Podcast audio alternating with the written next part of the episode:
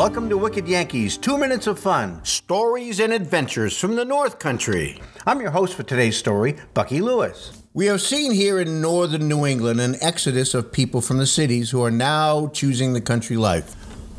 If you are considering making the switch, be prepared for sacrificing city technology for country simplicity. I did a show once up in northwestern Maine in the town of Jackman. Because it was a self proclaimed sportsman's paradise, the Chamber of Commerce came up with a resolution not to have any cell service in the town. So the only place you could make a phone call was at a certain spot on top of a hill three miles outside of the hamlet. I remember at first how inconvenient it was to do that, but after a few days I certainly understood. I started to relax and enjoy just being myself. There has to be a point where we all have to recalibrate.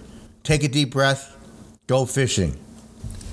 The secret to making the transition from city to country life is simple breathe, relax, and welcome the slowing down of your world.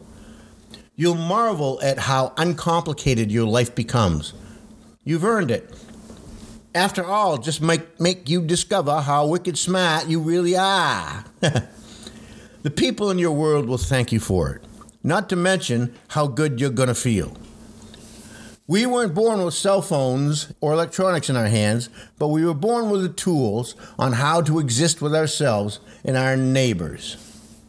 So, for Wicked Yankee, I'm your host for today's Two Minutes of Fun, Bucky Lewis, on the shores of lovely Lake Guttapee, New Hampshire. Gotta go.